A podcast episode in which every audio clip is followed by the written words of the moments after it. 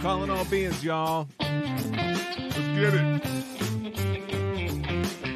Put your hands together. Put, put your hands together.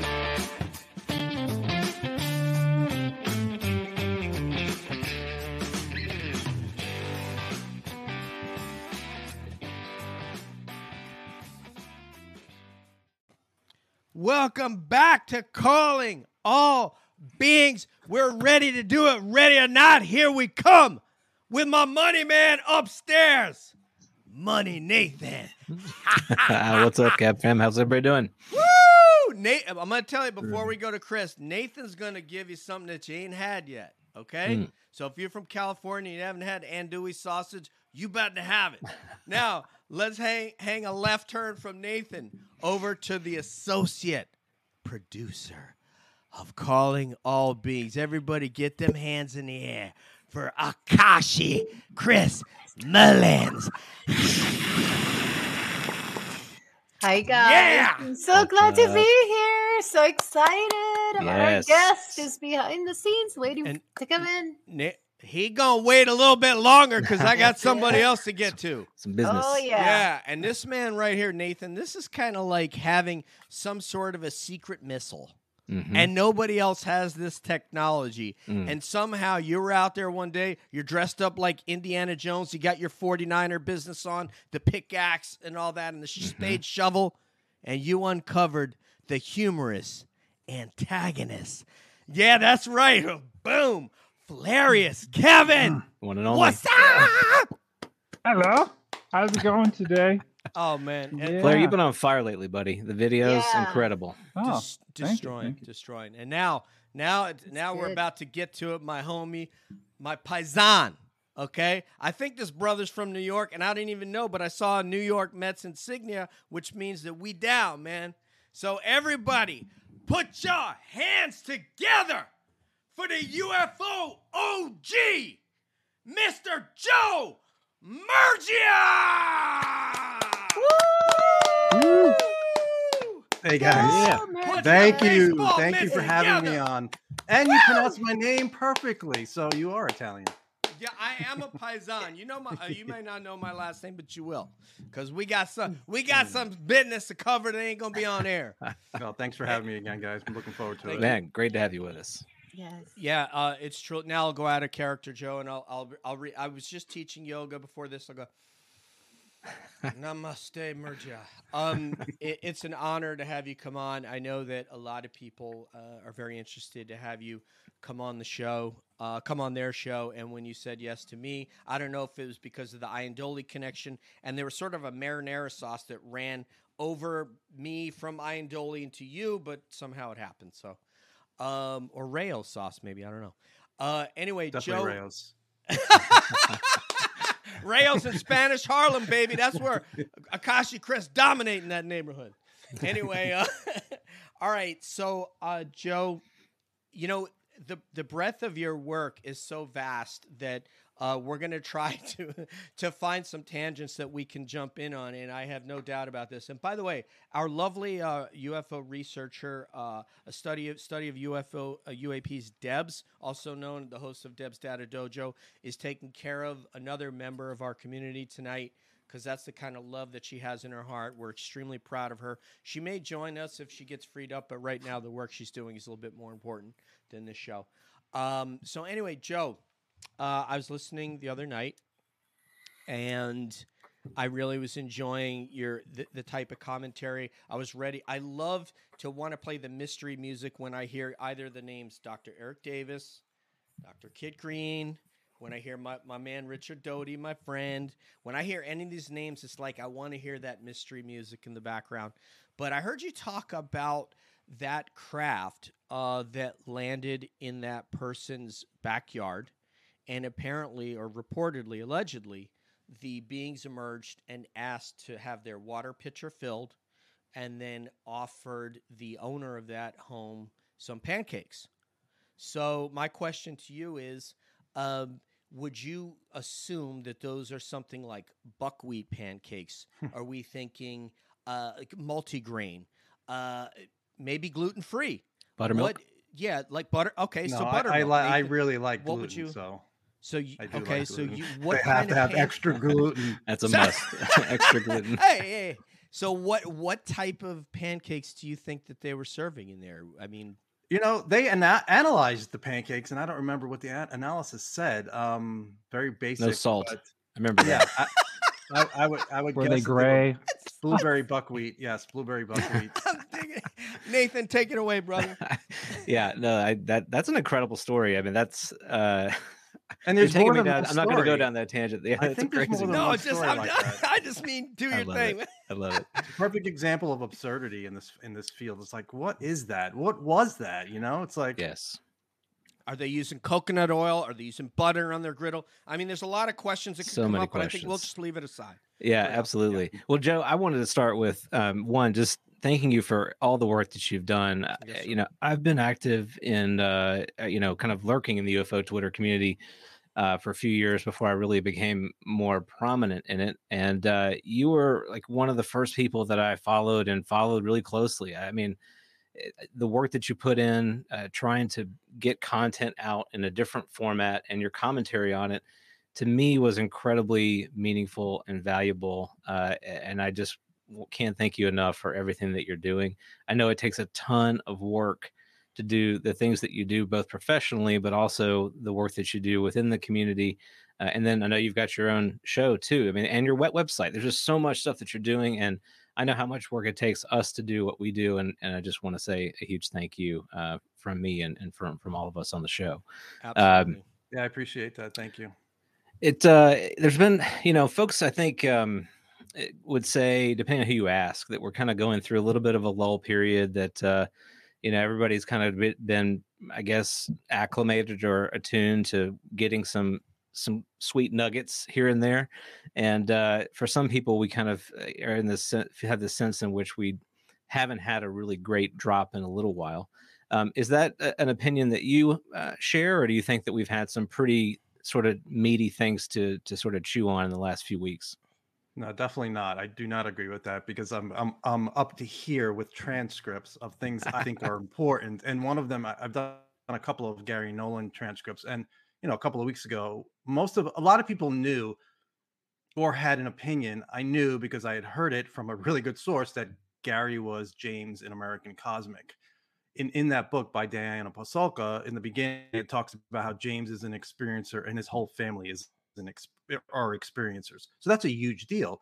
So two weeks ago, Diana came out and said, "Yeah, he uh, Gary Nolan is James," and then Gary chimed in on it on Twitter and joked around. He didn't deny it. So if you're an experiencer, and I know an experiencer would say, "I don't need Gary Nolan to tell me my experiences are real," but Mhm.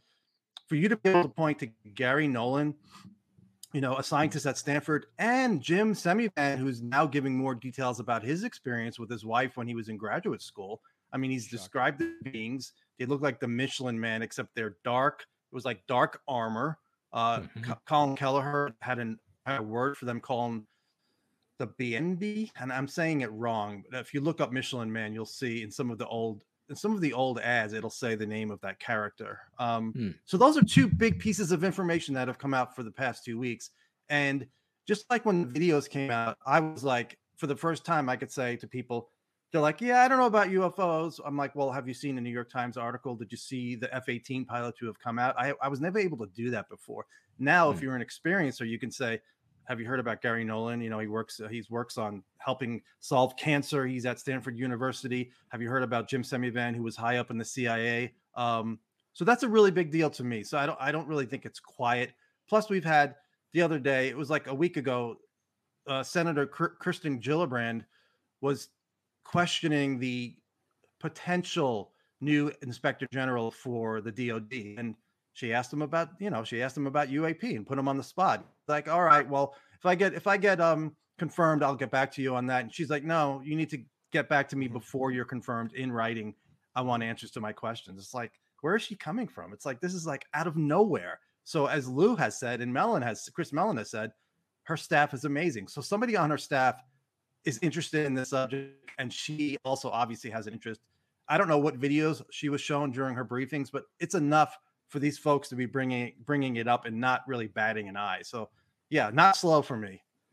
That's awesome. And a quick follow up on that. I mean, because you brought this to mind right away. Did you think we would be talking about experiencers in this way so soon?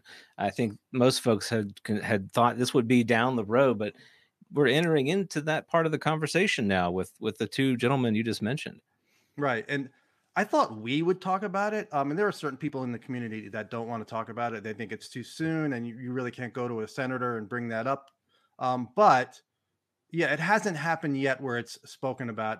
You know, I have not seen a reporter ask uh, Marco Rubio or Gillibrand or Gallego, what do you think about you know experiencers? Because they're Mellon, Christopher Mellon has said he gave them a way to to enter into this by just talking about flight safety and national security. So they don't even have to go down mm-hmm. the path. Even even non-human visitors, they don't even have to go there. Rubio has addressed it a couple of times in some interviews. Um, Gillibrand has kind of talked about it and joked about it with her, you know, her kids. Um, so we really haven't gone there. I don't know if I would say it's being discussed yet as far as experiencers in the mainstream, but we'll see. CNN is doing, uh, you know, they're doing a documentary at the end of the year or towards the summer. I don't know if they're going to talk about experiences. I don't know if we're there yet. And I know a lot of experiences get frustrated. They're like, we should talk about it now. And I'm like, mm-hmm. I agree. I will talk about it.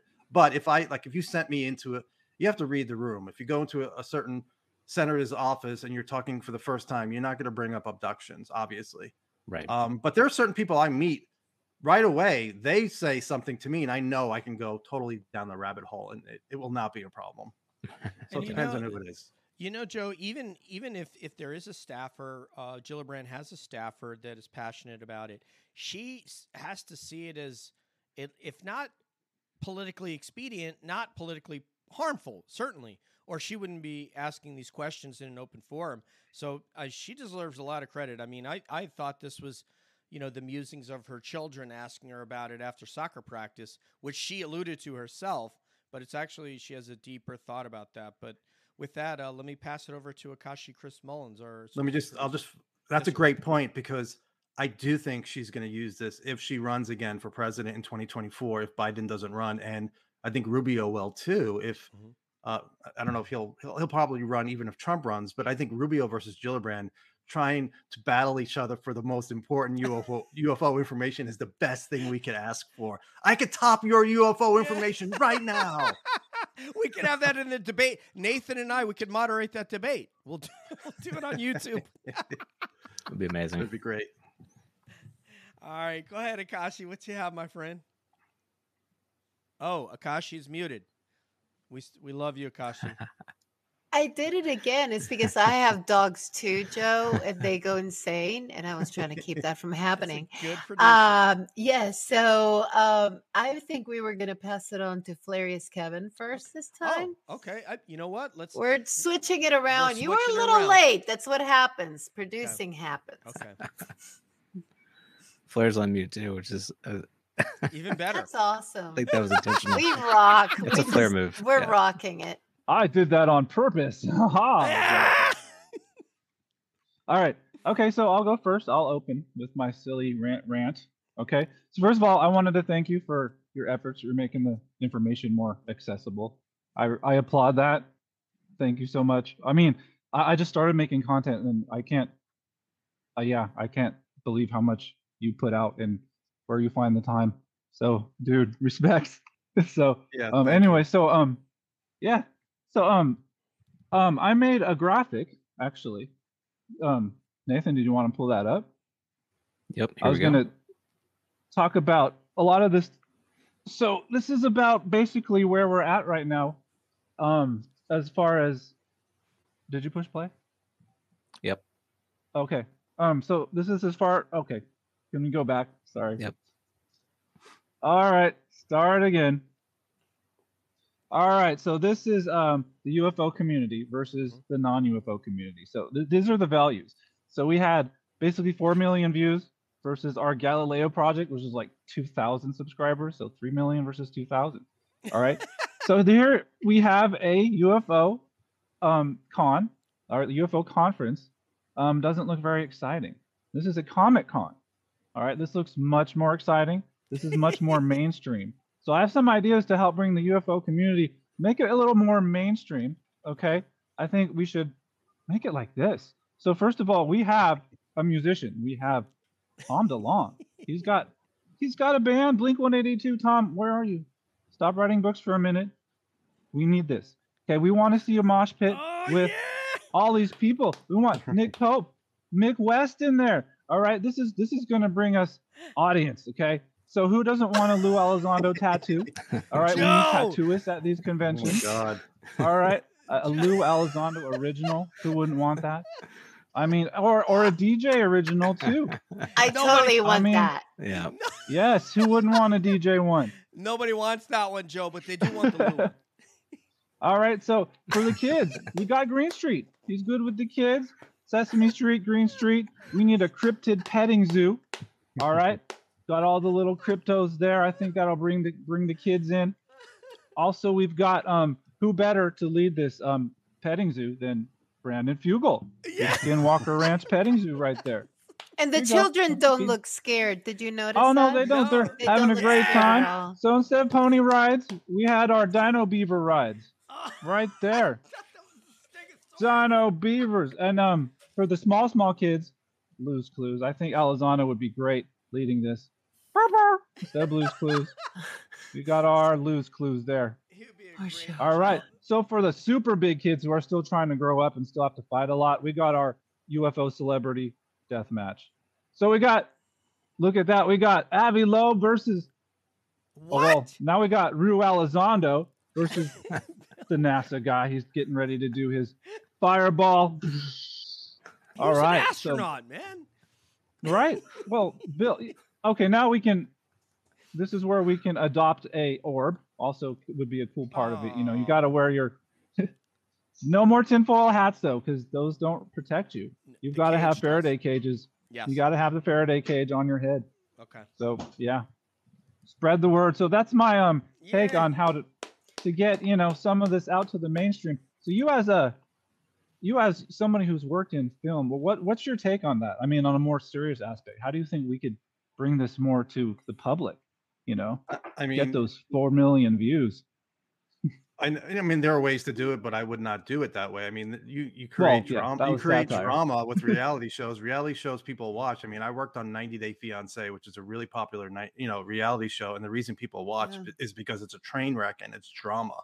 Um, Right. So you know, you could do that in the UFO field, but we don't want to do that. So one way i just think it's going to happen naturally naturally organically over time. The videos are so important and and they took a risk getting those videos out. I don't know exactly you know Mhm. Mellon talked about how it was definitely bending the rules a little bit Yeah. but those videos are still if you watch the 60 minutes australia they did a little series uh, called Un- unidentified. It was just put up on youtube and the videos are still being played still being ana- analyzed four years later Yeah. so if we get one we just need one video that shows 90 degree turns um Yep.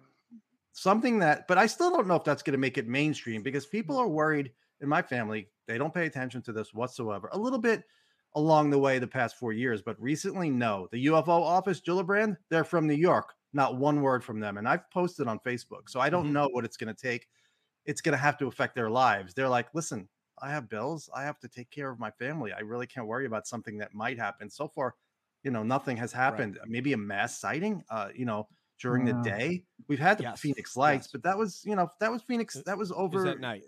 it was at night. You really couldn't see what it was. So if we had something during the day, maybe that would get the masses interested. Otherwise, it's just going to take time. I, I really don't know. And I've thought about that. I'm trying to think, how do we get the masses interested? And Yeah. it is happening, but it's just slow. And that's why I think Yeah, Lou says got- it's a long marathon. We got a long way to go. Yeah.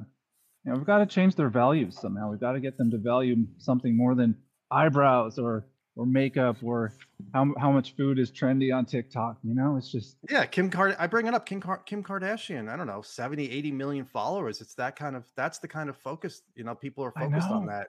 You know, it's like and I've been part of the problem. I work on reality shows, which, which I'm trying to get away from. So I've worked That's on some job. of those shows. Hey, Yeah, but Hey- still, it's like there have been shows I've worked on. I'm like, I am going to help because I've worked on this show. I Hey, mean, hey, there was some Joe- really bad You stuff. didn't Yeah. work on Flavor Flav. No, did I worked on Wife Swap. Wife Swap was, Oh, was really that- bad. Yeah. Yeah, yeah. Hey Joe, so I got two things. Uh, one thing I don't know if you know from the podcast world, Reality Life's Kate Casey. Uh, she does one of the most prolific reality show podcasts. I had her on my old show before this one, and she has at least verbally committed that she's going to come on Calling All Beings. And she used to work in the White House. I mean, she's a brilliant lady uh, and very, very smart and funny. So I hope we get her on. Uh, I hope, I hope you know, fingers crossed on that. But the second thing I was going to say is we've spoken about this at length. I believe that if if we were to have irrefutable contact, which is what you were alluding to, so a major city during the daytime and all the news cameras, all the trucks, you know, people that are in your business are able to get out and see that and view that and film that. So now we've got Fox, we've got MSNBC, we have CNN, we have the local news networks. If it's irrefutable, people will have to deal with it. There's no, the Phoenix lights were easily dismissible. This Right. would not be in broad daylight. Would you agree, disagree? What's your I, thoughts on I would agree. And once, and I was thinking about it today. Once the press gets a hold of it and people really want to know, it's going to be nonstop shows, nonstop panel shows on all of those. It's going to be, it's going to be out of control. And that's where I saw somebody today saying, when scientists get involved and the mainstream gets involved, ufology is kind of probably going to go away a little bit. I mean, I'm I'm sure regular people there'll be enough people that want to know and they'll reach out to folks like us who have been at this for a long time. Um, but it's going to take on a totally it's going to look really different it's it's really going to be amazing to see people debating it and you'll probably if they're smart they'll have the folks the religious folks who are on who are on who i think are the folks and we could talk about the folks in the air force and the mm-hmm. folks lou has you know who he encountered in the pentagon they don't want us to even study this because they think it's demonic so so that that whole that whole you want drama you can have panelists you know debating that issue back and forth which I think is a fair debate. I mean, it's part of the story. You know, that's part of why I don't think we've seen data from the Air Force because the higher ups just don't want it out because they think, you know, I, it's I, demonic. I think uh, I, I don't. I've actually gave this little this little speech last week because we have a new chief of staff named Charles Q. Brown. He's the first black chief of staff that we've ever had in the history of the Air Force. And I don't know his particular values, although I did get to hear him speak about the uh, George Floyd killing. And I think what it has to do with is if you were to read and you were to, and I can probably pull this up and, and send it to you, but the mission statement of the Air Force. And not, first of all, let me just say, I'm in the camp of I don't like being deceived. I don't like being lied to or BS'd. And I know, like you, uh, as a New Yorker, we don't like that. Nobody likes that. And the fact that they, to the extent this has happened, is is a result of our mission statement is air superiority over the United States and projecting global power, global air power across the world. None of that mission statement includes something like I need to tell the people who want to know about UFOs about UFOs. I need to do my part to the National Command Authority, President, Joint Chiefs of Staff, Secretary of Defense, that I'm fulfilled my mission, which is instill confidence in the public that we have control of the skies when in fact we all know they don't when those things appear. Right. No, I, I agree. I don't think it's just the demonic angle. I think what you just said, they don't want to admit that there are craft here that we can do nothing about. You know, we have no control. You know, as as people say, they act with impunity over restricted airspace. Um, and, you know, they have you also have the technology angle. If we do have this technology, you don't want what whether or not Russia and China have it too, you just don't want to take that chance. So I understand that aspect of it. So yeah, it's um I don't know what's going to break open that dam. I think we're in the we're heading in the right direction, but I'm not sure if somebody like Gillibrand, I don't know what it's going to take.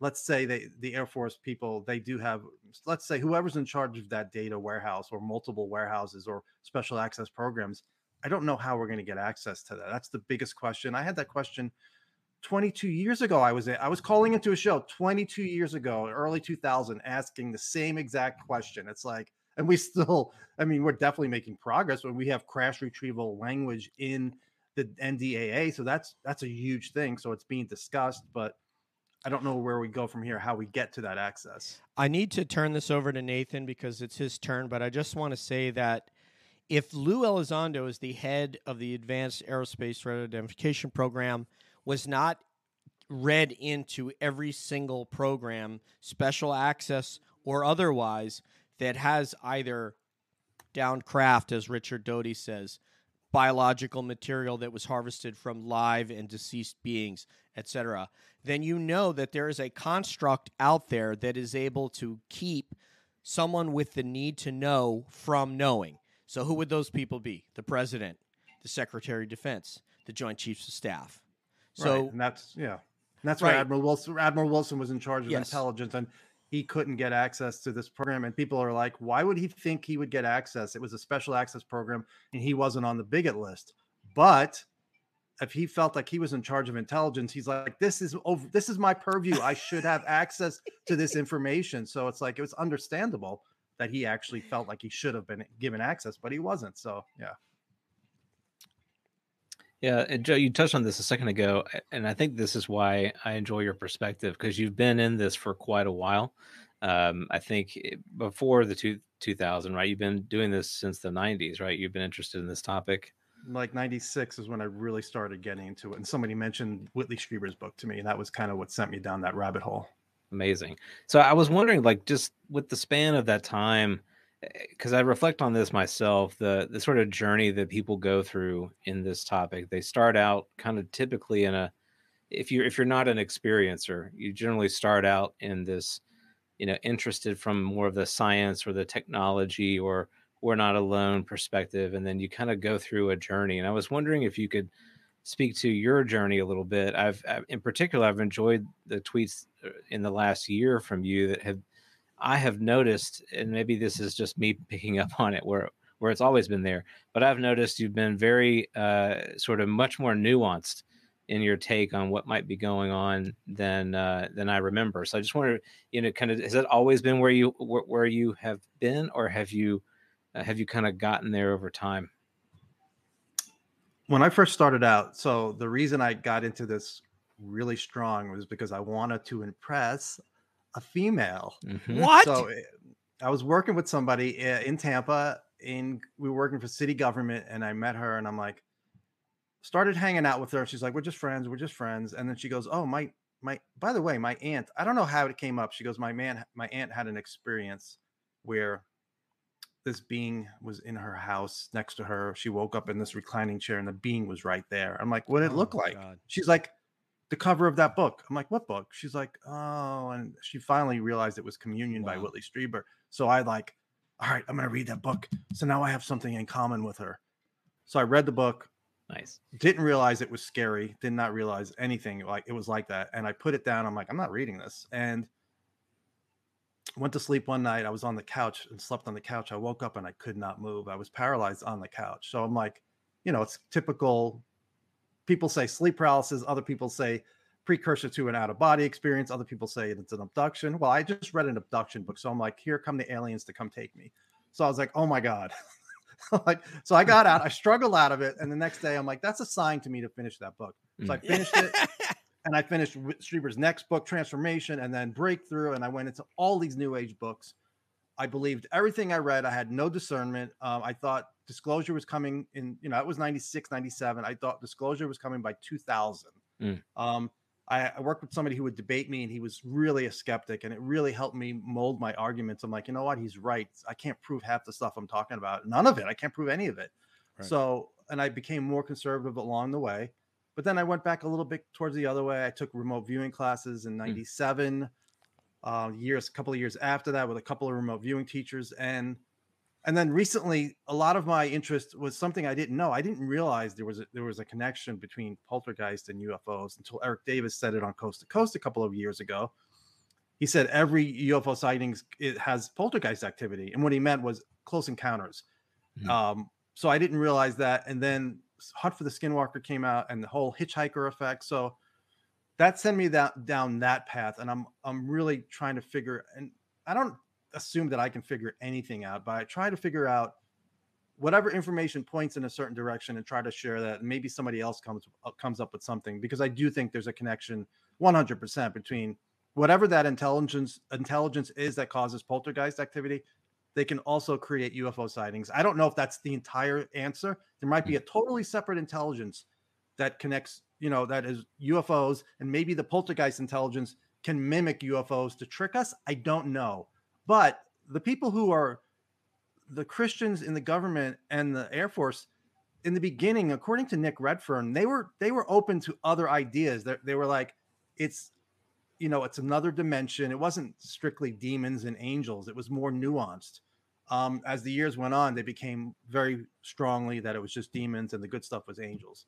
So I'm, I'm more open to that stuff. I mean, I've read I've read in a lot of controversial stuff. I've gotten in trouble just mentioning David Icke's name on Twitter because I'll get labeled as an anti-Semite. I mean, and I and I've seen Icke lecture, and I don't, you know, I don't really talk about him too much. A friend of mine's like, "Don't talk about him." I'm like, but some of the information that he has in there, I think, may be spot on. And I've had somebody tell, tell me, somebody really smart, saying a lot of his information is accurate. So that doesn't mean it's accurate, but it's something I pay attention to. Mhm. Um, so I really, I don't know if I answered your question. If I don't know if I really, You did. You- know- you- you know. You told Yeah. about the journey, and you at you opened my mind. Started to think about poltergeist and UFOs. Tell me, can you expand on that a little bit before we go to the next?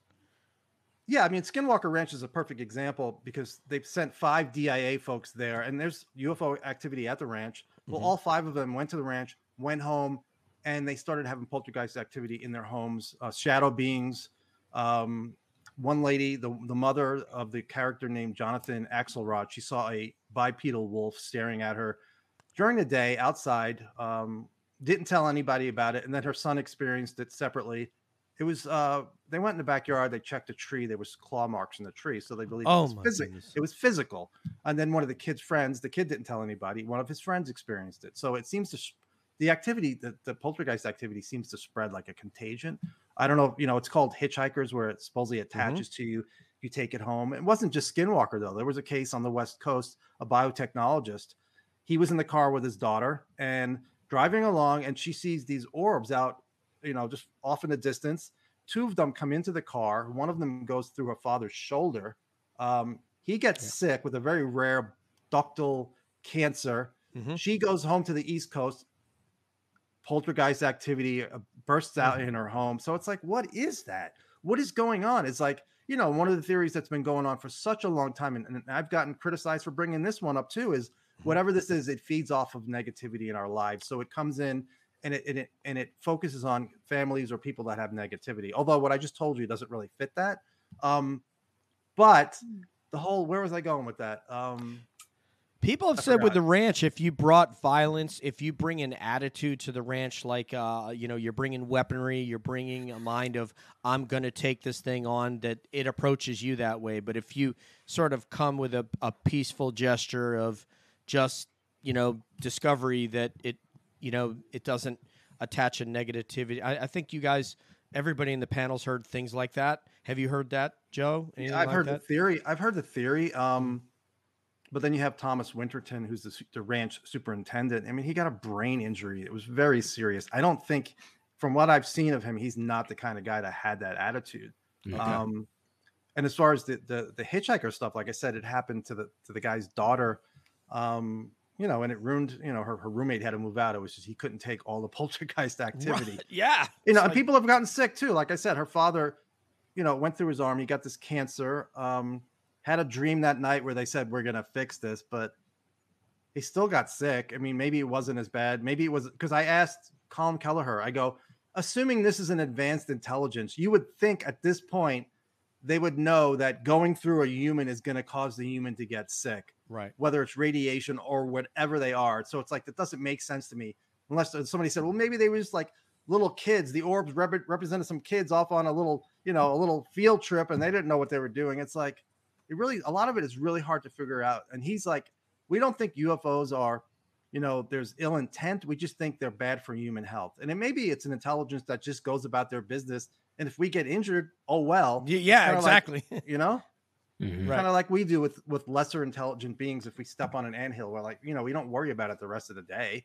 right. that That's may be that may be part of what's going on and lue has this insinuated if that you know he's mentioned the food chain i'm not sure how the masses would be able to handle that i think we'd be a lot better than most people but i don't know if it would be a you know i think we'd have to see how we actually react to it because Oops, hold on a second hey the dog is going crazy. It's a puppy. We need the He's puppy. like there. He's like there Where's are that- guys in the house. What are you Where's that doing, dog?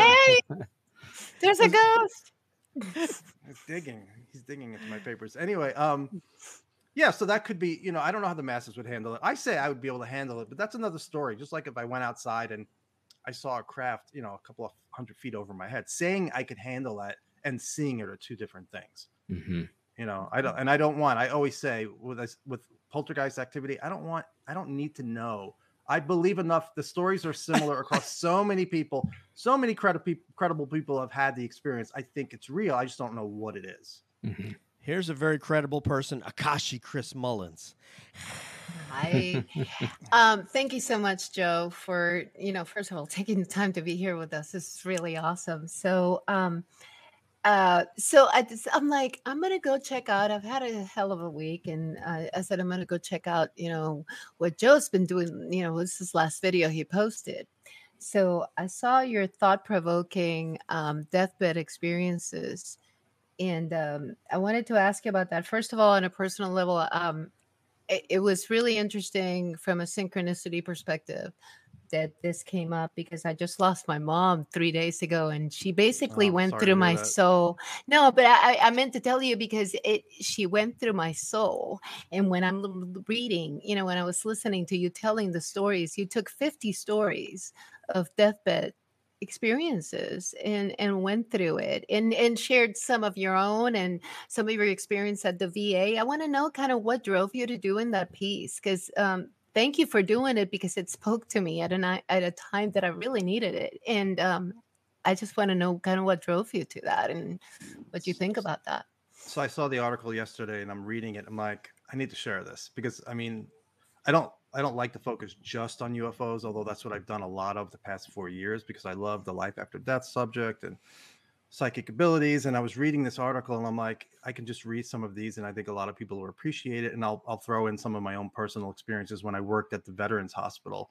and I worked with people who were dying and I knew they were gonna die. And that's not something I would normally do. It's out of my comfort zone to just to go in and, and meet people like that. But I'm like, you know what? I'm going to take that class. And I took a three day class taught by one of Dannion Brinkley's teachers. And he's the guy who, he was the guy that was struck by lightning, had his near death experience. Um, there's also a movie about him, I think, that was made. So I did it and it was the best thing I've ever done. It's like I would, you know, whatever problems I had in my day, I would go in and talk to guys who were dying and they would not complain. It was very rare for them to complain, even though they were all dying and they knew it. Um, and like my one story is one guy I went into his room. It wasn't one of the guys I spent a lot of time with. There were three guys I spent like nine months total with before they all passed on. But this one guy, I went in, a new guy, and he's like, "How you doing?" I'm like, "I'm all right. I'm all right. How are you?" He goes, "Not good." I'm like, "What's the matter?" He's like, "I don't want to be here anymore. I just want to die." Um, and he and he's talking to me just like I'm talking to you. You couldn't tell there was anything wrong with him, and I don't know what was wrong with him. So you know, we talked a little bit, and I I didn't know what to say, and I said, I just said, it. "I hope you get what you want," and left. And then the next day or the day after, I talked to the nurse. She's like, "Yeah, he's gone. He he passed on. Um, last night he was laying in his bed. I was in his room. He looked up at the ceiling, put his both arms up like that, put his arms down, closed his eyes, and died." So it's like there's so many stories like that if you talk to nurses, and that's what that article was focused on. A lot of Mhm. nurses and caregivers. You hear you hear stories like that. People can make themselves die. They can hang on. Um, they'll see a ball of light next to the bed when the person passes on. I don't have I don't have any stories like that. But I also had a dream of one of the guys who had emphysema. Mhm. Went home. He was some days he would be good. Some days he couldn't talk because he was out of breath. But he wasn't. There was no signs that he was going to die anytime soon, even though he's in palliative care, six months or less to live. Anyway, so I had no inkling anything was different on this day. Went home, had a dream that he died. Went in the next day or day after, and the nurse stops me before I go in. She's like, I, I need to talk to you. I'm like, Frank died, right? She's like, How do you know? I'm like, Yeah. I had a dream last night that he died. It was really clear. And she Mm. was like, she didn't really bat an eye because they have experiences like that all the time. So, Right. you know, and I had an experience like that when I was like in ninth grade. I dreamt that one my schoolmate who I had a huge crush on, I dreamt that her mother died just out of the blue. I go in the next day or day after, and she's like, "Yeah, I was out because my mother died." It's like, Wow. Oh, and at a, as as as a as a 15 year old, I didn't really put two and two together. I just thought it was just a random dream. But later on, I started getting into the subject. I'm like, that was some sort of premonition. What it meant, I don't know. But there's Mhm. no way I could have possibly known her mom was even sick. I didn't know that. 40 years later, last year, I connected with her on Facebook. I said, I need to tell you a story about when we were in ninth grade. And she she said, Yeah. And we we talked and it was pretty amazing. And it turns out her son lives in Vegas. I met her son that night. She's on the East Coast. So Wow. yeah, it's pretty cool. That's very cool. So yeah, so in you know, in a lot of the stories, and and one that that resonated with me, and uh, I've seen it with a couple of people lately in my life, is the the fact that they see people, and I know that they call it dementia, but there's something there's something different between seeing like random objects and things that don't make sense, and the the fact that you see your the person that you love that's looking behind you instead of it your eyes going you know and i'm like is somebody there? And she said yes. And i mean in this and in your stories that you were reading that's like statistically kind of a constant so Yeah, I, I, yeah, I, people I see it. tie it to i think people see something that we don't see normally that towards the end of life they're seeing it right And, i mean and there are people, there are people, there's a book, and I have not read the book, but I've skimmed Mhm. through it online. It's called Phantasms of the Living. Um, and it was a science, I think it was the, Sci- the Society for Psychical Research. I may be getting it wrong in the UK. And they put together, a couple of the scientists put together anecdotes of people where they would see somebody in their house and they're like, and they weren't always dead. Sometimes it would be, it would be alive, people who are Mhm. still alive, but most of the time it was somebody who was dead, but they didn't know they were dead at the time. They're like, "What are you doing in my house at two in the morning?" And then three weeks later, when they would get the telegram because there was no internet or phones, they would find out that person passed at that point. And it's just case after case after case after case. So, um, yeah, people see stuff. What are they seeing? I don't know. It's like I went into some dark stuff yesterday. I don't know if you heard it, but there was one mm-hmm. case where a woman, she's like, she sees her husband, and, and the nurse is like, oh, that's great. And she's like, no, I hated my husband. Yeah. I don't wanna see him. that one So it's like, what is that? Is that really her husband? You know, so I- yeah, but Yeah. it's real. People, I do think people, I don't think it's a hallucination. I'm sure hallucinations are part of that with some people, but these people are, you know, it's very clear for them. They're, um, they're, they're not in like a, a, a lot of them are just in a regular conscious state and they see things. And that's like I said, it's Mm. not just people in the hospital. Thank you so much, Joe. So I'm going to pass it on to our next. No, you. This was fantastic, and and I'm still not done because there was so many stories, and I'm like, I want to go through all of them because they were all fascinating. So thank you for sharing that with me. And the other And, uh, thing you said that's very common across, you know, people seeing things. The other thing is people can hold on. Like my mom would not, my, my mom was not passing. She was in hospice. And we're like, what is she holding on for?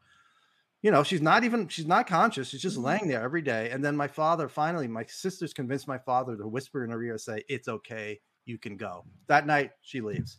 Doctor talks to us right afterwards. He's like, we see it all the time. People have that ability to hang on. It's a really Yeah. amazing, you know, ability we have. Yeah, that is, that that's a little crazy because my my mom was hanging on, and I was trying to figure out. I kept asking her, "What are you hanging on for?" It's like it's okay to go because she was in so much pain and wasn't speaking. But then I went home, and it's like maybe she was just waiting for me to leave. I came back, but I cleaned up. She was always obsessed with people looking like cleaned up. I think she when she saw me clean up and come back and be calm and just held her hand. Fifteen minutes later, she left. So Jeez. it's their time, it's their choice. So Yeah. um anyway, so I'll, I'll stop talking now and go to the next person. so thank you so No, much, it's all good. You're You welcome. take as much as you want. And My I'm sorry my was mic way. is too loud, so my Yeah. apologies. It's all good. My mom did the same thing. She had made her decision when she was going. She was at hospice and she just pieced. So, uh, Mr. Murgia, um, there are so you know it's interesting that you know we have the nuts and bolts folks.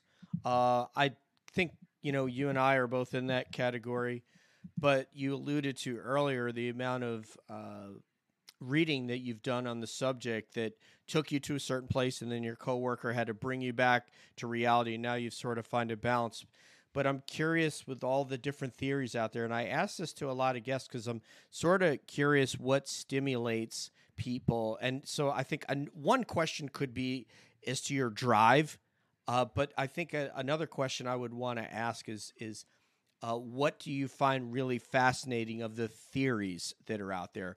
Whether that be something like um, extraterrestrial, ultra terrestrial, a DNA manipulation, um, uh, something where uh, an intelligence had planted beings on this planet. Like, what is your something that really fascinates you that that you've heard The from one all your theory- sources?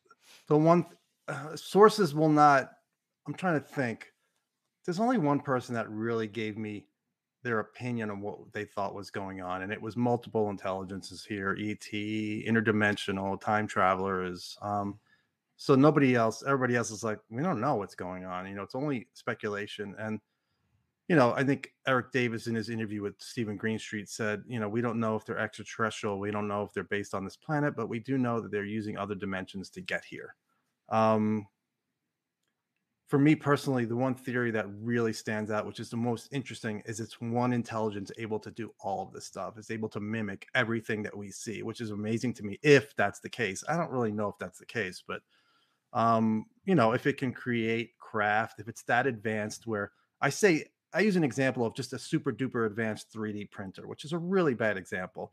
Um, something creating something at the atomic level, whether it be a craft or a being um or it can or it's with experiencers it may be they're actually able to project something into our consciousness into our you know our perceptions where it feels real but it's really not real but then you have jim semivan saying him and his wife were both injured i think grant cameron has gone a little further in saying i think his wife was cut a little bit um and then jim semivan said something else happened to him he wouldn't say what details but it wasn't his wife was worse off than him um, so people get hurt. Um, I'm trying to think if anybody else has given theories that I've that I can think of. Um, it's all across the board. I mean, somebody said, you know, they thought maybe it was really, really dark, a lot darker than people realize, Mhm. which is along the Tom DeLonge angle because he's talking about how you know some of the stuff kept him up at night, and so and that's why in the very end I come to the conclusion that I don't know, and it's like everything I, I talk about is just speculation on that front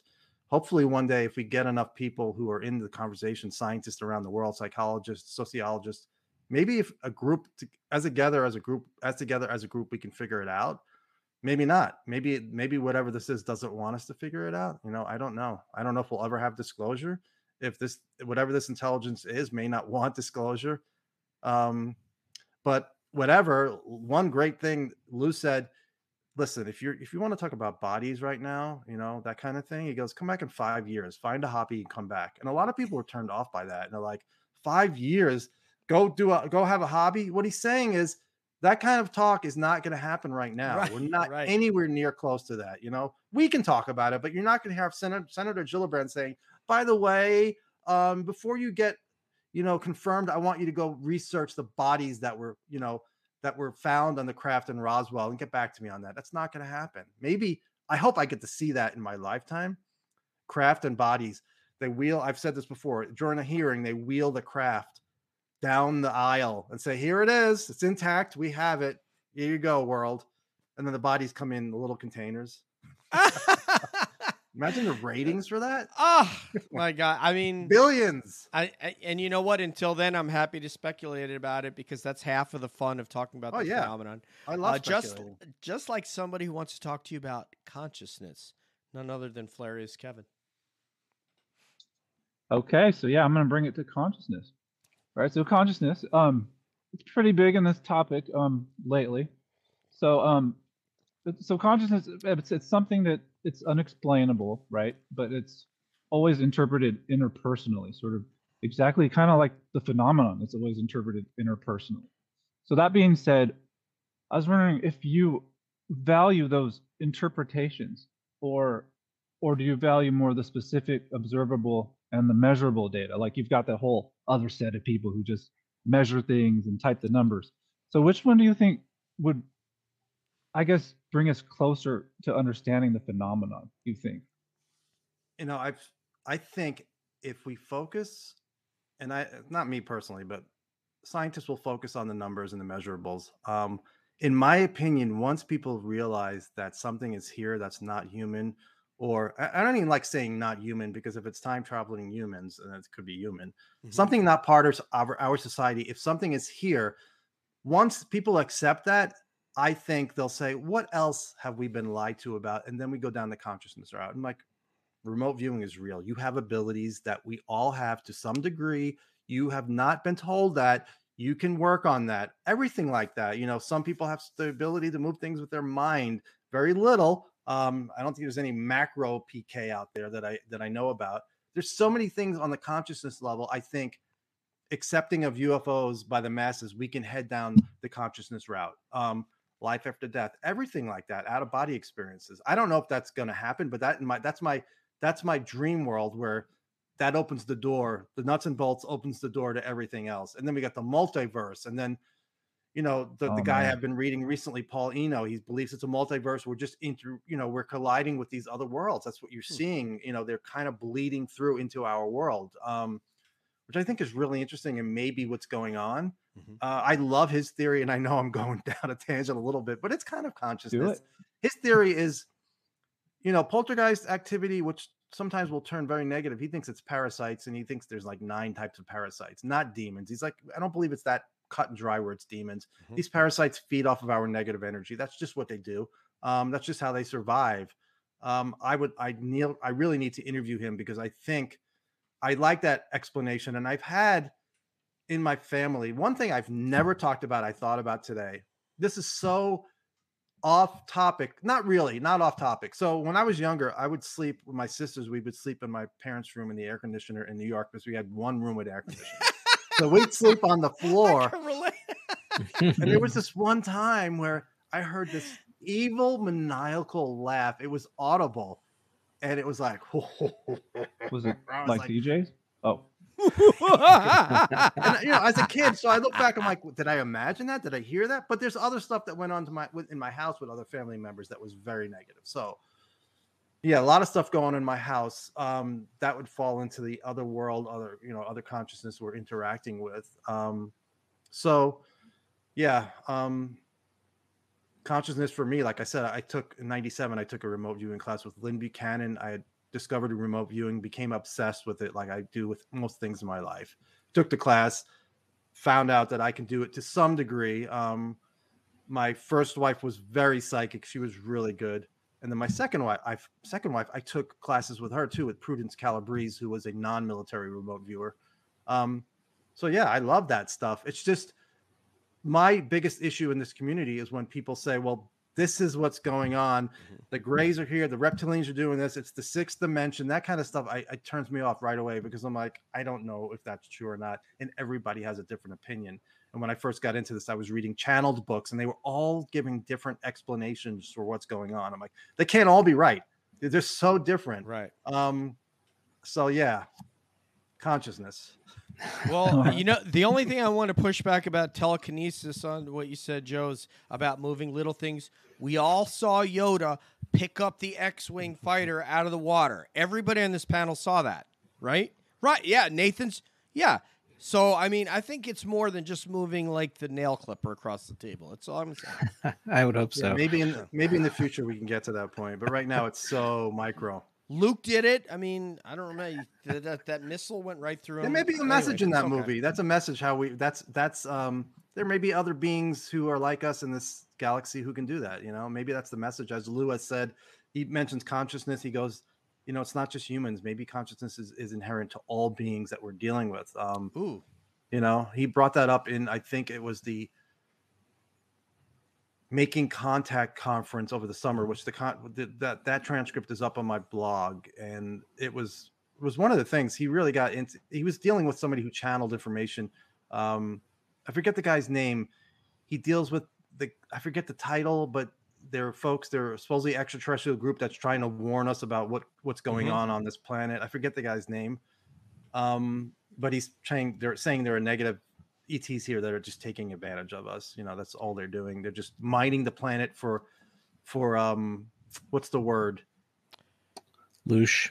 for Not I mean- but um, no, that he didn't go that far, but they're mining it for um not material well, materials biological part- material. yeah, I and we're part of that. They're you know using us, but it was a really great. Oh. That was one of my favorite events. It was a multi people. It was it was Ralph Blumenthal, Lue. It was Danny Sheehan. It was really great. Uh, if anybody gets a chance, it's on my website. And and I started out. I think Lue's quote I used was um, something about there's a non-human being. I, I have to pull it up. I could do it while you guys are talking. Just if people want to find it easier. Hey Joe, we have something from Jazz Shaw for you at the bottom. Uh, the people in charge of the secrets want to hear about the things that are testable, documentable, and repeatable. We're only scratching the surface of actual UAP. They're not ready for Yoda. What, what Jazz? Are you? ki- I mean, you could have you could at least told me this in private. He did it in a super chat. By the way, the, the blog is called "It's Probably Not Human." Elizondo Blumenthal and the Allies of Humanity. That's that's the uh, Hmm. that's the book I'm talking about, and the guy's name Mm, is Marshall Summers. But hmm. Jazz says the people in charge of the secrets want to hear. Is he talking about the masses or is he talking about the secret keepers? I, I'm confused on that because I think the masses. oh, He's there, right. there. To get to the point where we want to go, we have to start off basically. But like I said, there are some people that you talk to them right away, and they're like, "Oh, by the way, I had an experience I've never told anybody that anybody." So once people feel feel comfortable and they're they're beyond feeling stigma, I think we'll get a lot more openness from people. But if, Uh, if when- Jazz when- wants to clarify, when he, he when he said, I, I understand what he's saying. When he says the people in charge, I believe he's talking about like the Senate Intelligence Committee, the special committees. I think they want Right. to see things that are testable, repeatable, documentable. I think yeah, that's th- what I, I agree. don't The wanna remote remote viewing is testable, repeatable, and documentable. That's one thing. People like I'm Mm-hmm. like, have you studied the subject at all? Have you tried it yourself? It's repeatable. It's Yeah. not always good. Sometimes the, the results are crap. Sometimes the results are they called them eight martini results, where the results were so good. The results were so good they had to go out and have eight martinis afterwards. I love it. Nathan's Yeah. Nathan's never gotten over seven. That's yeah. That's ahead, eight. That would be a wreck. Not a Holy moly! yeah. Well, I mean, Joe, to me, like we're we're hinting at here the fact that the the very models we're we're applying to the problem just don't seem to be working because I think that. It, you know anyone that's studied this subject long enough will tell you of the stories that we have that are nuts and bolts and the personal stories and the uh, the poltergeist stories i mean all of this kind of paranormality uh, and and then also the ufo technology i mean it's all part of the picture. It's it's all there somehow interrelated and we just don't it's like we've lost a, a- a way to honor all of these kinds of experiences and i think that you know if i were to kind of look back at history uh, we we can go back to where uh, take the church in the in the middle ages you know they really kind of dominated the landscape and, and there was a high degree of you know spiritual thinking what we in sort of western modernity would, would really attribute to like a lot of mythologizing and you know sort of not not scientific and then the enlightenment area kind of came on the scene as a repudiation of that way of of, of doing things and enlightenment science has brought us a ton of great stuff right? We've we can look everywhere in our lives right now and say science science science science thank you you know? But at the same time it's like we have just like in our own psyches where we kind of can repress uh, sort of aspects of ourselves and think that ah you know i've pushed that down and that's not i don't deal with that anymore. But the, the truth is anyone that's worked with with uh, anyone to, in therapy will tell you you know it's all a lie you know we can kind of push it down as much as we want but it's going to come back up somehow. And i think that's really what we're seeing here is that we're seeing that uh, you know centuries of enlightenment science and, and the wonderful things that has brought us has also suppressed the these very real eh, you know very palpable human experiences.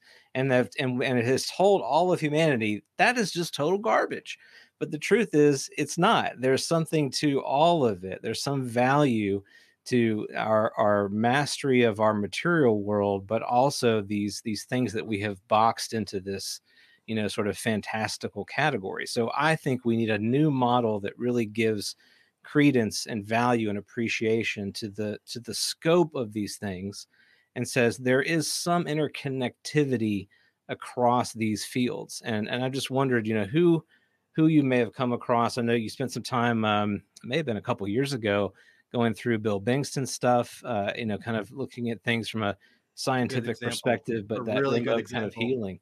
So you know what what are your, your thoughts on that? What kind of models could we look to to, to help us with this? Remind me to, to bring up Bankston if I forget, but one of the things that was great about the AAWSAP program, which was the beginning, it wasn't AATIP. Just for people who don't know, it's it was 2008 to 2010. It was AAWSAP, and they studied you know, part of the part of it was Skinwalker Ranch, but they studied that whole area, the Uin- Uinta Basin, and they went around and studied cases. And the great thing about that is, you know, and as as an example, people who had interactions. One guy was hurt by a beam from a black triangle. One guy had an orb go through his shoulder, claimed to get sick. Well, they they were able to follow the guy for two years, do blood work. It's science. It's medical. That was Mhm. the whole thing. Colm Kelleher is like, yeah, there are positive. They focused on a lot of the criticism said they focused on negative cases, but the positive cases are not documented. When people said I was healed, well, we don't have do- we don't have most for the most part we don't have medical documentation. For the AAWSAP program, they did. They had two medical doctors on staff. They did scientific tests. They bl- did blood work. It was a great way to document things. And with the NDAA and the Gillibrand language, if they go investigate a case and people had close encounters and they stay with those people and they investigate it, they're going to get poltergeist. They're going to get poltergeist reports. If those people feel feel comfortable enough, it's going to come out. That's what's great about the Gillibrand language.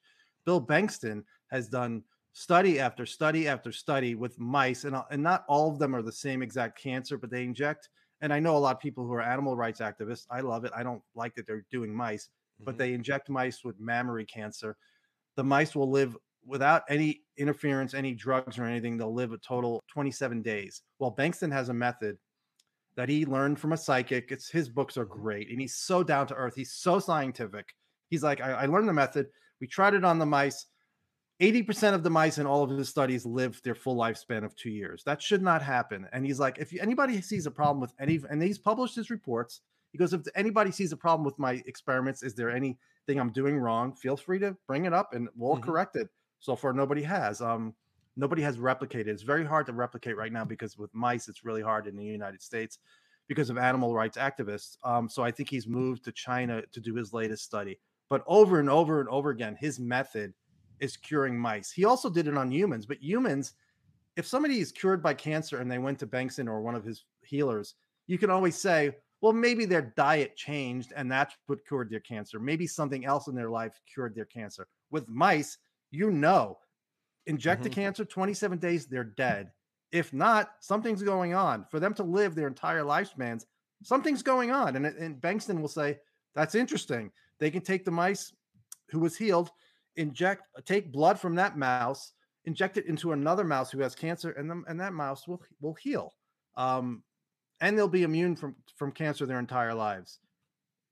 The latest thing that Bankston is doing with Dean Radin and some other folks is they're trying to record it.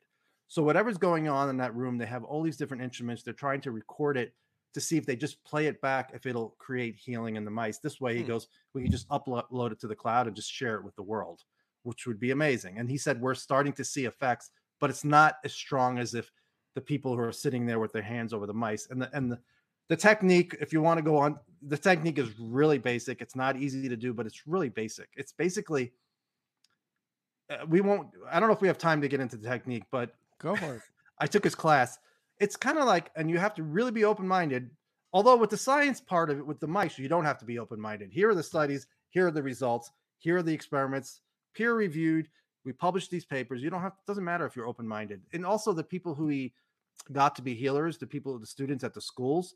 He didn't want believers. He didn't want to. He wanted people who are like, yeah, maybe I don't really believe in this, but you know, let's try it. Those are the people he wanted. If there were people who were like, oh yeah, I believe in healing 100%, he's like, nope, don't want you. Um, but the method is basically you would it's a it's a it's a manifesting method. You you create 20 images in your li- in your mind that you want to achieve in your life. If you have a broken leg, you know, and you want to be playing tennis, you you imagine yourself playing tennis. You go through, you pick 20 of those and you cycle through them as fast as you possibly can until it becomes a blur. That's it. That's it. That that's his technique that he uses, and he teaches it to the students. And they just sit there for an hour a day over the mice. For some reason, the mice gravitate towards the left hand. Don't know why, but he has pictures. They, they all go over to the left side to the cage. Um, he's and, and I spoke to somebody privately, and I'm like, "What do you think about this?" He's like, "Every scientist should try to replicate this. It's one of the most important studies. We have to be able to replicate it because if it's true, it's huge, especially with cancer." Um, my mom passed of cancer. Um, if we can cure people of cancer, you know, it's right now a little more important than UFOs. As much as I love UFOs, cancer is a big deal. Um, but I I have a hard time getting the UFO community interested in anything Bill Bankston does. And he's the head. I think he's the president of the Society for Scientific Exploration. Um, really, really great guy. If you watch his interviews on YouTube, you'll see the guy's like, he's he's like my perfect example of an open-minded scientist. Hopefully, and I will hopefully interview him in the near future. And people can ask questions. People want to be skeptical. He doesn't get offended ever. He doesn't get offended whatsoever. But he If does have some me- conscious. He does have No. some woo stories in that book. Very little, a couple Mhm. of them, and then, but they're really, what really make you question what's going on in our world. Yeah, if you could give me his number after the show, I'm probably going to give him a call just in case. I'm not, I don't have it right now, but you never know. And we just need to make sure we get the links to the books and stuff because everybody's asking Yeah. on chat.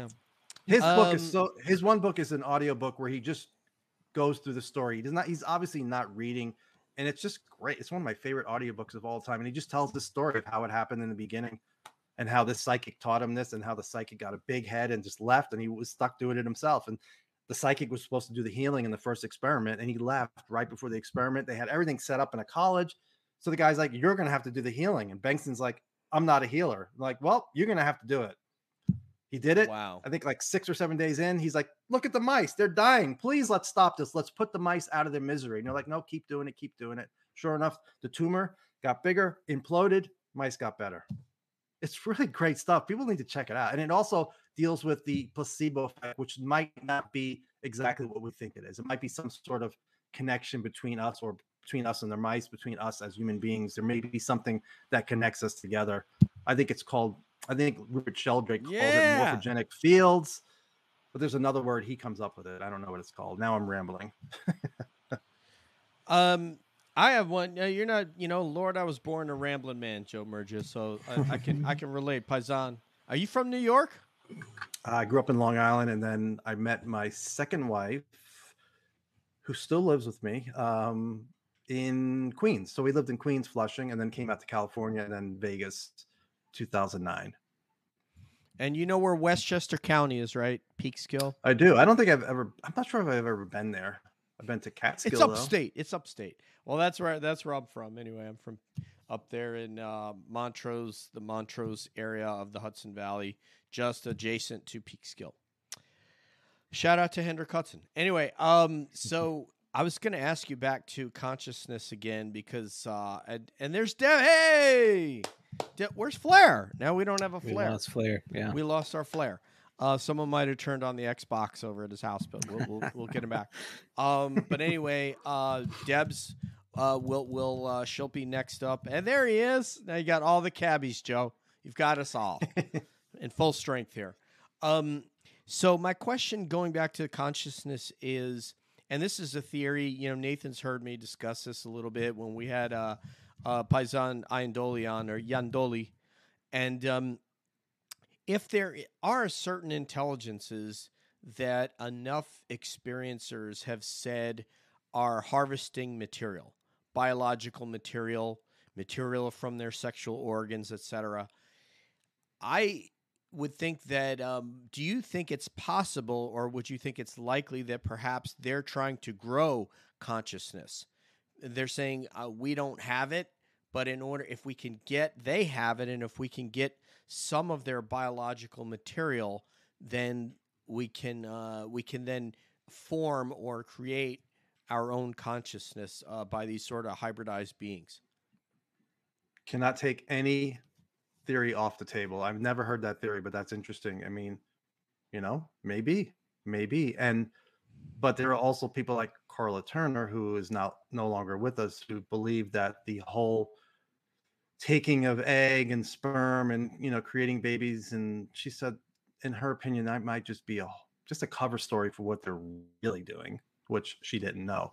Um, yeah, maybe they need something from us, even if it's not consciousness. Maybe maybe it's us from the future and we've lost our way where we're little gray characters. Although some people think they're robots. I don't know. There's so many theories out there. I don't know how we're going to get to the bottom of it, to tell you the truth.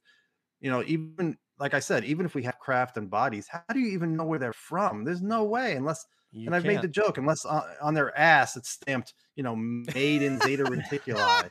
There's no way unless you have video tracking that craft from deep, deep space. Um, and I spoke to somebody, and it's I didn't speak to somebody. It's on a Facebook page that is private, so I couldn't share it specifically. But they're like, and they've had access to classified data, and they're like, as far as I know, there is no data that I, that I've been able to access that shows anything coming from outside of the orbit of the moon. Um, that data may exist, but I have not seen it. So yeah, I don't know That's- how we're even going to. And look, That's a whole nother matter. Whether or not that person has seen it is is another story. Because if you listen to John Ramirez, he said he's seen them outside of orbit. So it's who has access to what. So I don't know. he's seen. He said he's seen data that shows that they're outside of orbit, the moon's orbit, like coming from deep space. I think outside of the Earth's orbit. I don't know about outside the moon's orbit. Yeah, um, we would need know. to just track them from very deep space, and but then again, that doesn't even prove anything. I really don't know how we're going to prove any of this. So it's, you know, it's like the fact that we could just show that something that's not part of our society, it's not a state actor, not a non-state actor, it's something anomalous is here. Because I do think the theory that some of this is based on Earth is a valid theory. Um, that's pretty cool if if it is based on Earth. It would it, it, it could explain why they're interested in nukes because hey, we live here too. We don't care as much about humans, but we care about the planet. So, but then there's a Well, there's- theory, you know, there's a theory that, that they're just trying to pretend to be ETs so they pay attention to nukes to trick us, but they're really not ETs. They're demons and demon like. And I heard Ray Boeche talk about that. That's a person, one of my sources said, read Vallee, read Diana Pasulka, read, what was the third one? Pasulka, Vallee, and uh, John Boeche, who's no John Boeche, who's um, Ray Boeche, who's all of his stuff is online. He's a he's a former reverend. And then the fourth one was Nick Redfern, who talks about the Mm. Collins elite in Final Theory. And the person said, You're going to think Ray, you know, Nick Redfern puts out a book every week. It looks like he really doesn't do any research. I'm like, Yeah, it does seem that way. He goes, Yeah, but there's some stuff in there that's really good from him. So, but Val, uh, John Keel is a must read for anybody who's interested in UFOs. I mean, just for the history that he goes into in the beginning. And then he talks about the theories that it may be an intelligence that can create anything it wants. It's so super advanced. It messes with us. Some of it's positive, some of it's negative, some of it's neutral. I, I was so amazed by that book, and somebody turned Garry Nolan is the one who told me. He goes, "You should read that book." Well, here's somebody that's uh, super advanced and super positive, and she is our researcher uh, who has a show called Deb's Data Dojo, and uh, and she also goes by a study of UAPs. Hi, Debs. Hi, everybody. Sorry I'm late. Debbie. Hi. Hey. We love Deb. Go ahead. Oh, I, I just was um really appreciating all the work that you did today. Um, and I was wondering kind of what which like material do you recommend to other people coming into this topic other than Keel, but like when you decide who am I going to go listen to, who do you think people should be following? Depends on what they're looking for. Like with with history, Richard Dolan is great, and he has so many lectures online. If people don't want to read, because I have people in my family, one cousin who's interested, and I'm like, read. I have the PDF for Skinwalkers at the Pentagon. Read this. He's like, two days later, he goes, I I, I- need the audio version. so I'm like, there is no, there is no audio version. So um, but there's so much Dolan online. He has a lot of good information on the UFO history. Um, Keel is yeah a great one. Vallee. Um, I'm trying to think for the very beginning. Dolan is a great one for the very beginning because he doesn't in his historical books he doesn't go into nuts and bolts. There's also another book I have not read it. I've I've glimpsed through it. It- was recommended to me by Michael Vi, who I interviewed, who- had an experience. He was on Unidentified. I'll have to find it. Um, you go What through about Le- Leslie over the years. Kean? Leslie Kean's a great place to start. Um, Mhm. and also see the if people don't want to read, some people just don't like to read. See the phenomenon by James Fox. Any of his movies he's done in the past. Um, Ross Coulthart's movie is is is another one. His documentary. Ross Coulthart's book In Plain Sight is a really good one that goes through history and covers a lot of ground. Ross's book and Leslie's book, anything Leslie has done. Um, I, and I, and I have to come up with a list for UFO books because I don't have them offhand. But the, the one I'm talking about that, that deals with that deals with government documents, it's it's very and even John Greenwald, who I battle with, I've recommended his book. I recommended his book before. He has a really great book that goes through government documents and history, and it's got some really great information in there. So I do need to do a, a blog page where I just go through books. Uh, Whitley Strieber for me, it's it's it's essential reading for anybody interested in this subject because he gets into he goes in starting off with his I mean abductions are already not nuts and bolts, but it goes down even further. I mean, where he's meditating every day and he has, you know, it's more metaphysical than I ever realized, which I really loved. Um, and, and then you start going into out of body books, must reads. Robert Monroe books are must reads. Strict UFOs, though, history, the beginning. Dolan has a book called UFOs for the 20, 20th Century Mind, which is a great place for people to start. And he goes into a little bit more non nuts and bolts, more um, more consciousness stuff. But it, it's a really it's a really great. It's not a really deep read. Like his history books are like really thick. But UFOs for a 20th century mind, 21st century mind, I think uh, it's a really great place to start. And by the way, somebody on the in the in the chat asked about Bengtson's method. It is not Reiki. No, it's not Reiki. Thank you. You're welcome. You read my mind. That's what I was going to pick out of the chat. Good job, Joe. Ah, my, my um Somehow I just my second ex-wife does Reiki. Um, yeah, and Bankston will not down. He's like, yeah, Reiki works for whatever Reiki works for, but my specific thing does really good with cancer. And the more aggressive the cancer, the more it seems to work. The better Hmm. it seems to work.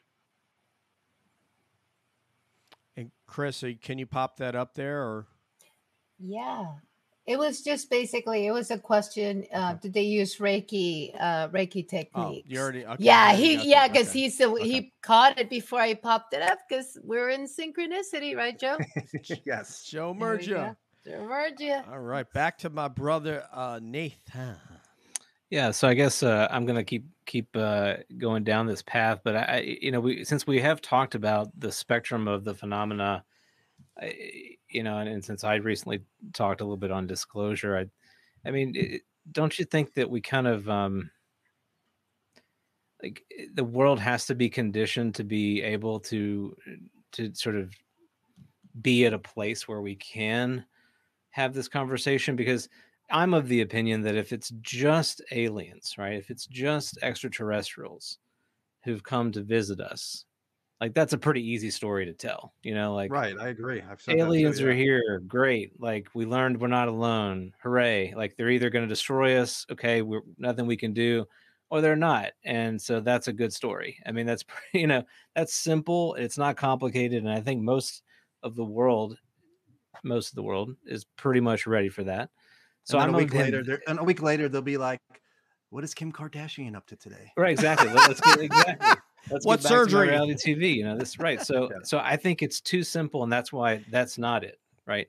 So, it, because I eh, because I do think it is more of these complicated things that that this that this consciousness component, that the nature of reality itself is something other than what we think it is. That's what makes this such a big challenge. That how do you really tell that story? And I'm I'm also of the opinion that that the government has to do this in little pieces because it's almost like a um it's like if i if i give something to a uh, if i give a new toy to a kid and let, let's say that if they play with it and maybe it comes in different pieces if they play with it in the wrong way it doesn't get assembled and doesn't the, the, the final assembly doesn't if it it's voltron right? So if i give them the little you know and they're not playing with it right? You know they can't build voltron so i need to give them one little you know sort of lion at a time and show them how it works and that's the that's the arm that's the head that's the body that's the you know okay now put it together. Right. um, if that's the case you know how long do you think this journey is going to be before uh, the world is really at a place where we can accept what what what is really going on here and specifically how how are scientists going to be able to handle the fact that reality is so much different. I mean they have problem dealing with the with the uh, double slit experiment you know? Right. It's like scientists are like well yeah that happens on the quantum level but not on not on the macro level.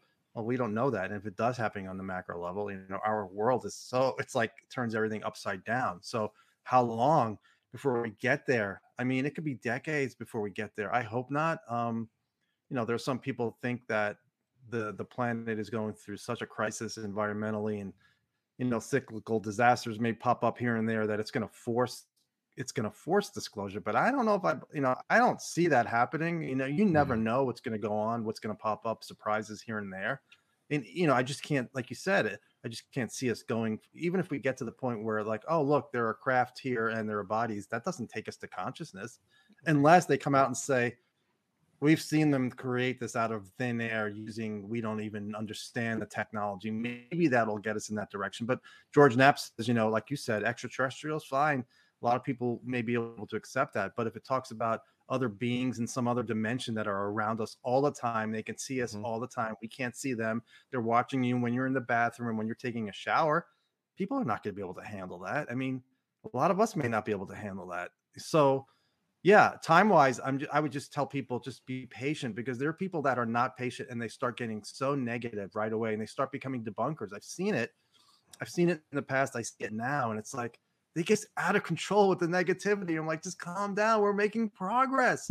You know this is progress what's going on. We have a senators talking about this. I, I know it's not exactly what you want and you want it to happen fast but things are going well. Um timelines are tough as far as consciousness but like i said if we can get them to accept that they were lied to and i'm not even saying just you were misled. This stuff was real.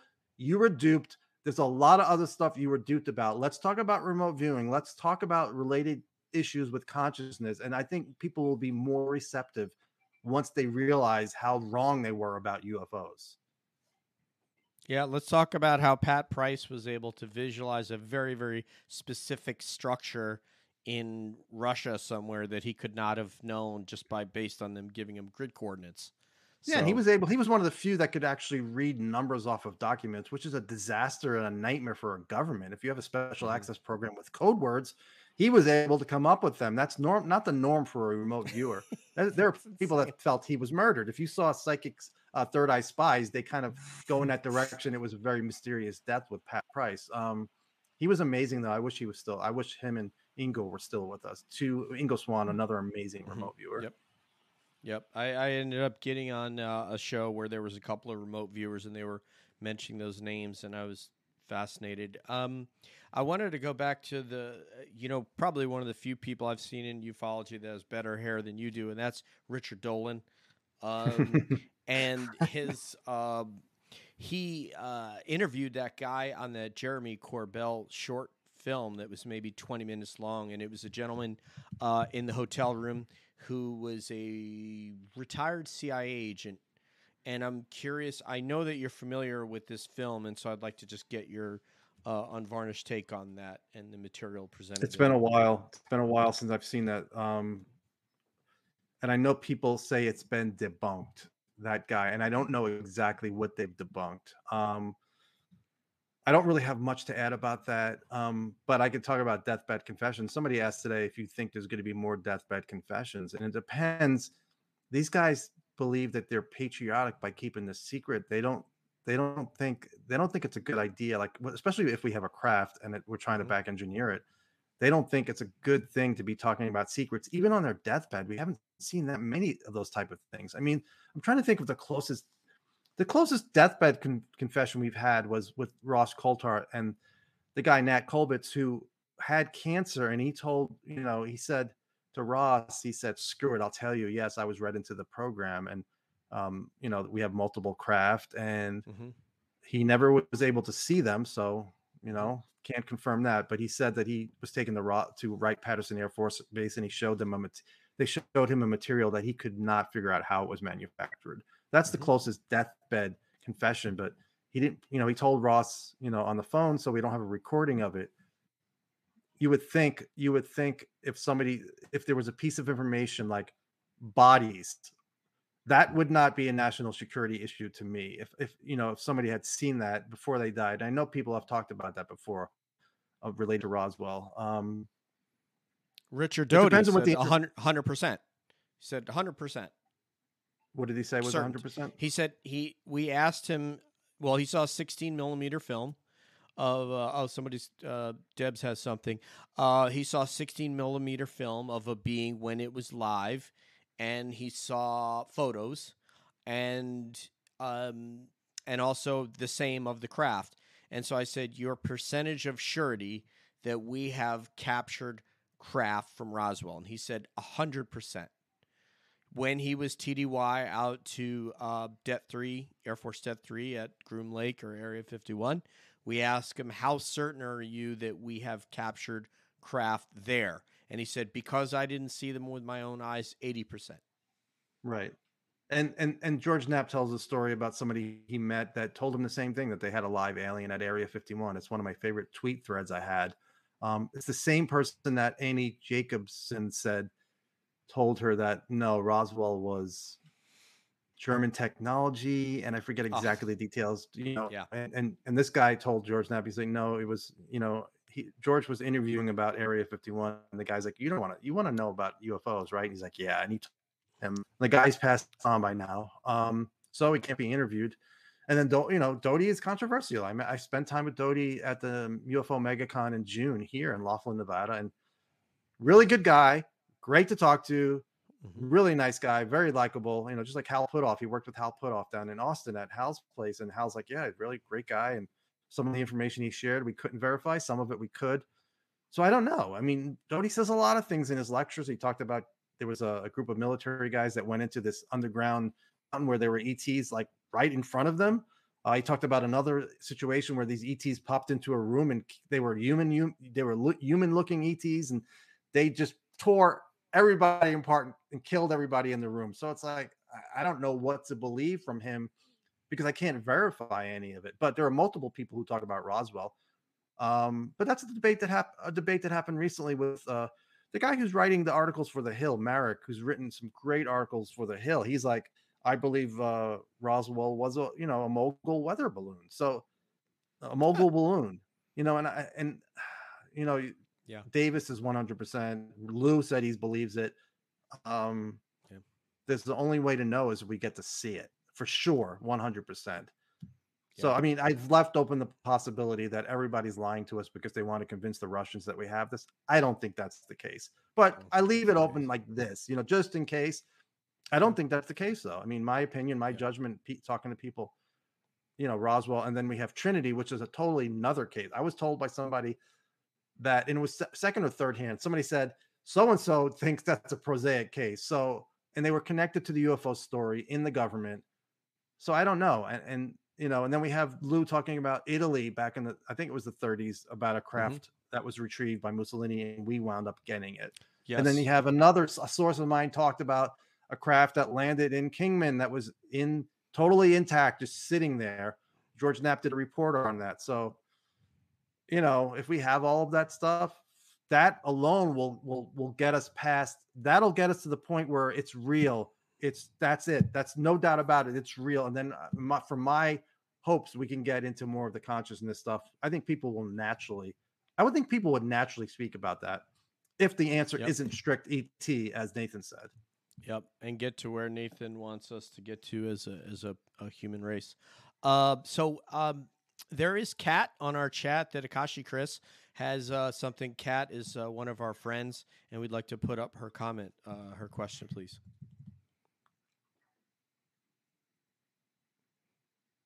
Okay, if I had an imaginary friend as a child that I swore up and down he was real, an ex boyfriend had the same experience. Thoughts?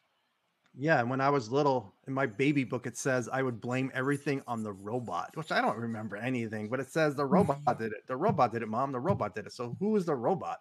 Maybe we're as children, we're able to see more, you know, we're not biased at all, and we could see into these other realms easier. It seems like kids do have that ability until they get older, just like with reincarnation ca- cases with kids. Mhm. As they're younger, there's like 4,000 cases that Ian Stevenson investigated where the kids are like, mostly in countries that believe in re- reincarnation but the kids are like uh, by the way you're not my real mother my real parents my you're not my real father my real parents live in this town and they can name all of the all of the other previous you know family members that were from his previous life they take the kid there and he just names all of them can tell them where the jewels were hidden stuff details like that um reincarnation is and, and i'm getting off the question reincarnation may be real evidence points in that direction are Mhm. kids who are talking about imaginary friends actually seeing a real being Mm-hmm. that's possible i mean i can't rule that out um Yeah.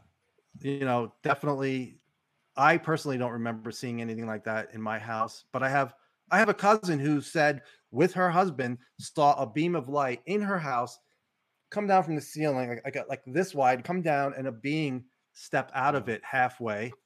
Oh, Um, in in her mind, she said, "You know what?" At first, she was like, "I want to see you." She changed her mind, and said, "Please, I don't want to see it." And the thing just stepped back in, and the thing closed back up. She said it was her and her husband. So oh my you know, God. you know, in that house, I was always afraid to go to that house. It was the scariest house as a kid. Oh my I did- God. oh my That- god! That, that right there is terrifying. Uh, Can I I interject one quick? Yeah, I'm ma'am. sorry. So, yes, ma'am. Joe, back to before you move on on that one, because I, I find it really interesting. I always see kind of back to the perspective that we were talking about earlier about end of life and being able to see things and maybe are not there. I find it's like the bookends of life. At the beginning, you seem to be very pure of mind, and I'm wondering that that because I was looking into the inter- uh, reincarnation cases, is Leslie Kean surviving death, you know, Right. Daco and stuff. So I, I find those really interesting. 'cause It's almost like at the beginning and at the end, you gain some clarity of sorts. Wow. So Yeah, and is that intentional? Is that so we can live our lives without that distraction? I don't know. I mean, uh, there are other people. There are other people. I'll tell a really quick story. If you thought that was scary, here's another one. My first wife was a natural. She was a natural psychic, and one day I brought her to a church. It was a wasn't evangelical. I forget what it was, but she really didn't want to go. I dragged her. I said, "Listen, my friend is singing in the choir. I want you to go with me." She's like, "Okay." So we went, and as my friend's up there singing, we're sitting there. I look over at my wife, and she starts crying, and she looks so scared and I'm like, what the hell? Um, she's got tears coming down. She's like, Oh, no. with tears coming down. So I waited till afterwards and I said, Well, what happened? She's like, she goes, I saw this this really nasty being on the altar, and it looked at me and it communicated telepathically and said, I know you can see me, and there's absolutely nothing you can do about it. And it started Oh, gliding, wow. and it started gliding towards her. She said it looked reptilian like started gliding toward her, and then it just disappeared into the preacher or the, or the reverend. And that's when he went into his spiel pushing for money, like really exploded. Wow. like, and it's like, yeah. And I and I shook his hand afterwards, and I'm like, why didn't you tell me this before I shook his hand? What if the thing was still in him? um, yeah, it was, and she had experiences where we had some confirmation that what she saw matched.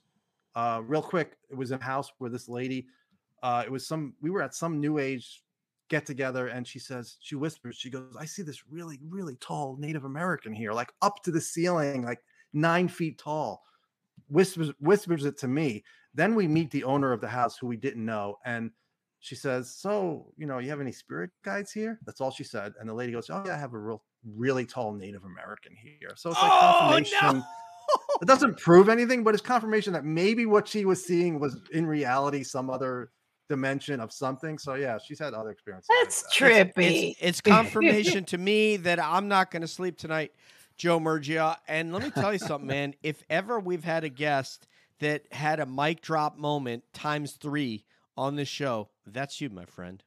Thanks, guys. Yeah, it's been fun. I, I enjoyed it. That those are mic drop moments. Let's let the the cabbies go round, and man, uh, and I'll, I'll, I'm gonna. I'm, I'm still processing the story. Akashi Chris. Oh, I'm I, I just want to say thank you. This has been just eh, at so many levels, it's been it's been great for me and um, getting to know you and getting to know your stories. And my God, there's so many. You know, there you got so many angles and you've done so many things. I'm just I, I'm just glad you were able to stop by and hang out with us today and just Yeah, share your welcome. perspectives. Thank you. Thank you. Yeah, I would echo that too, Joe. I um, I always look forward to your transcriptions, and I do read your blog. Uh, I I think you've got a lot of wisdom over the years of having studied this, and I take that like really seriously. Um, I think uh, you know folks that have studied this the longest, and you look at Jacques Vallée as a great example. Yeah, they they don't land on easy conclusions, and I think that's telling us something. So you know, I applaud you for the work that you're doing for really trying to suss out the truth here. And uh, you know as well as anyone how much it takes a, a group of people to, to figure this out. It's a team effort, and uh, I hope you can count on us as uh, as allies in that effort. If you need anything, just give us a shout. Yeah, great. Thank you. Thank you, Nathan. Debs. Um, I wanted to say thank you also not only for coming to talk to us, but for the people out there that I hear from who are always praising your work and saying, go check out what he's got, you know, and some of those people don't have access to some materials that you're providing transcripts for. So thank you very much. Yep, you're welcome. Hi. Is it my turn? okay, I always got to make it awkward. don't Back to you, Flair. well, Leo, thank you for your content, and man, this has been a great episode. I had a, I had a great time listening to you. Yeah, you're very insightful. I appreciate all the work since the '90s. So I guess I've got a lot to catch up. As far as your work, I've got a lot of reading to do. So thank you for all that. You're Appreciate welcome. you. Yeah, it's one good thing about having an obsess obsessive compulsive personality is this. I can obsess over a tar a topic and stick with it. Yeah. Hmm. This has been great, man. Great Thanks, discussion. Thanks. Thank you.